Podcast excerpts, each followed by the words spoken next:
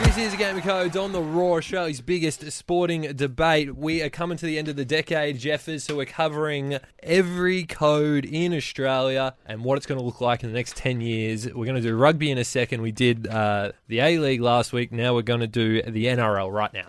Yeah, one of the uh, one of, oh, I suppose probably one of the more interesting ones. Just had a, a change of chairman at the ARLC, which will have quite the impact on this one. And to help us do it, we've got AJ Mithen, NRL expert at the roar.com.au. How are you, legend? Good, thanks, guys. Looking forward to this one. Should be good. Well, what's it going to look like, mate? Is it all positive, positive for the NRL, or is there a few negatives banging around? Well, it's always the same with the NRL. What what we think would be great for the game and what is actually going to happen are usually uh, hemispheres apart. Um, and uh, Pete V'landys came on. There's been some. Uh, some people are very happy. Some people have had their hearts broken because they were expecting a lot of uh, progress, expansion, those sort of things, new creative TV deals, digital rights, all that sort of stuff. And it looks like the NRL just again is just going to take a breath and stay where it was. So I can't. In ten years, who knows? I would hope, and I know there's a stack of other people as well who want it to be to grow and grow and grow and be more accessible and make the most of the resources it has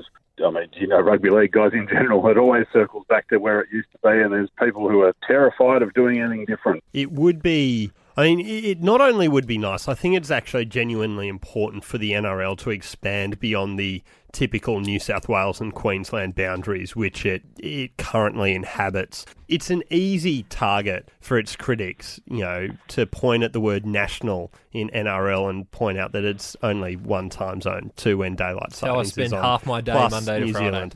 Uh, yeah, so you're part of the problem.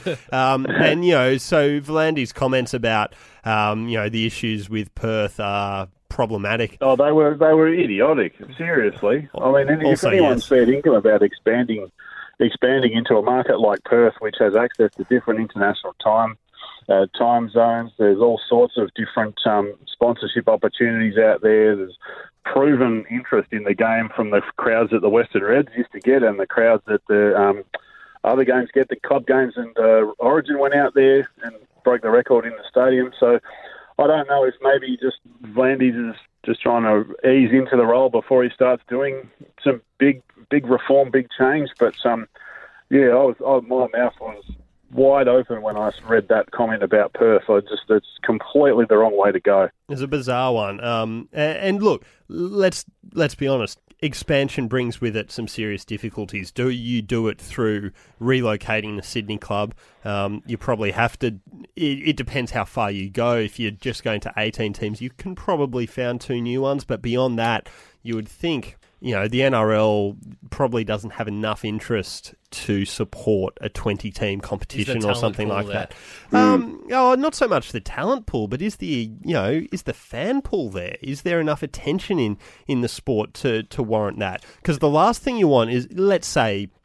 Four new clubs, you take it up to 20 teams. You don't want three of them to end up like the Gold Coast Titans. So, And it would be more than that, I think, because um, there'd be more in trouble with the more there is. If you talk about relocating a team, I don't think they should be doing that. And I've written about this before. I think if they're going to bring in a second Brisbane team and a second Perth team, they need to be brought in like fresh um, after consulting with the community and getting on Yeah. board, getting them on board to bring along, so they've got a sense of ownership.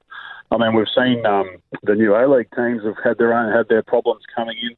Uh, just relocating someone from somewhere else doesn't work. I ask anyone who supported Fitzroy, uh, and there was in the AFL that was, and uh, there's I mean, getting the community on board is absolutely vital. Then you've got your corporate buy-in, then you've got all of that sort of stuff. And you saw across coast the Western Force, even though they got canned, they had a lot of interest. There was a lot of um, support and there was a lot of uh, crowd involvement. But the problem was that Rugby Australia thought there was more dollars and more exposure through Melbourne, and they were spoken to by their broadcast partners, which is also happening at the NRL. And that's why Brisbane's number one there. Um, One minute. a game in Brisbane every week brings in hundreds of thousands of uh, viewers and tens of thousands in the crowd, um, and all of the sponsorship and exposure that comes with that.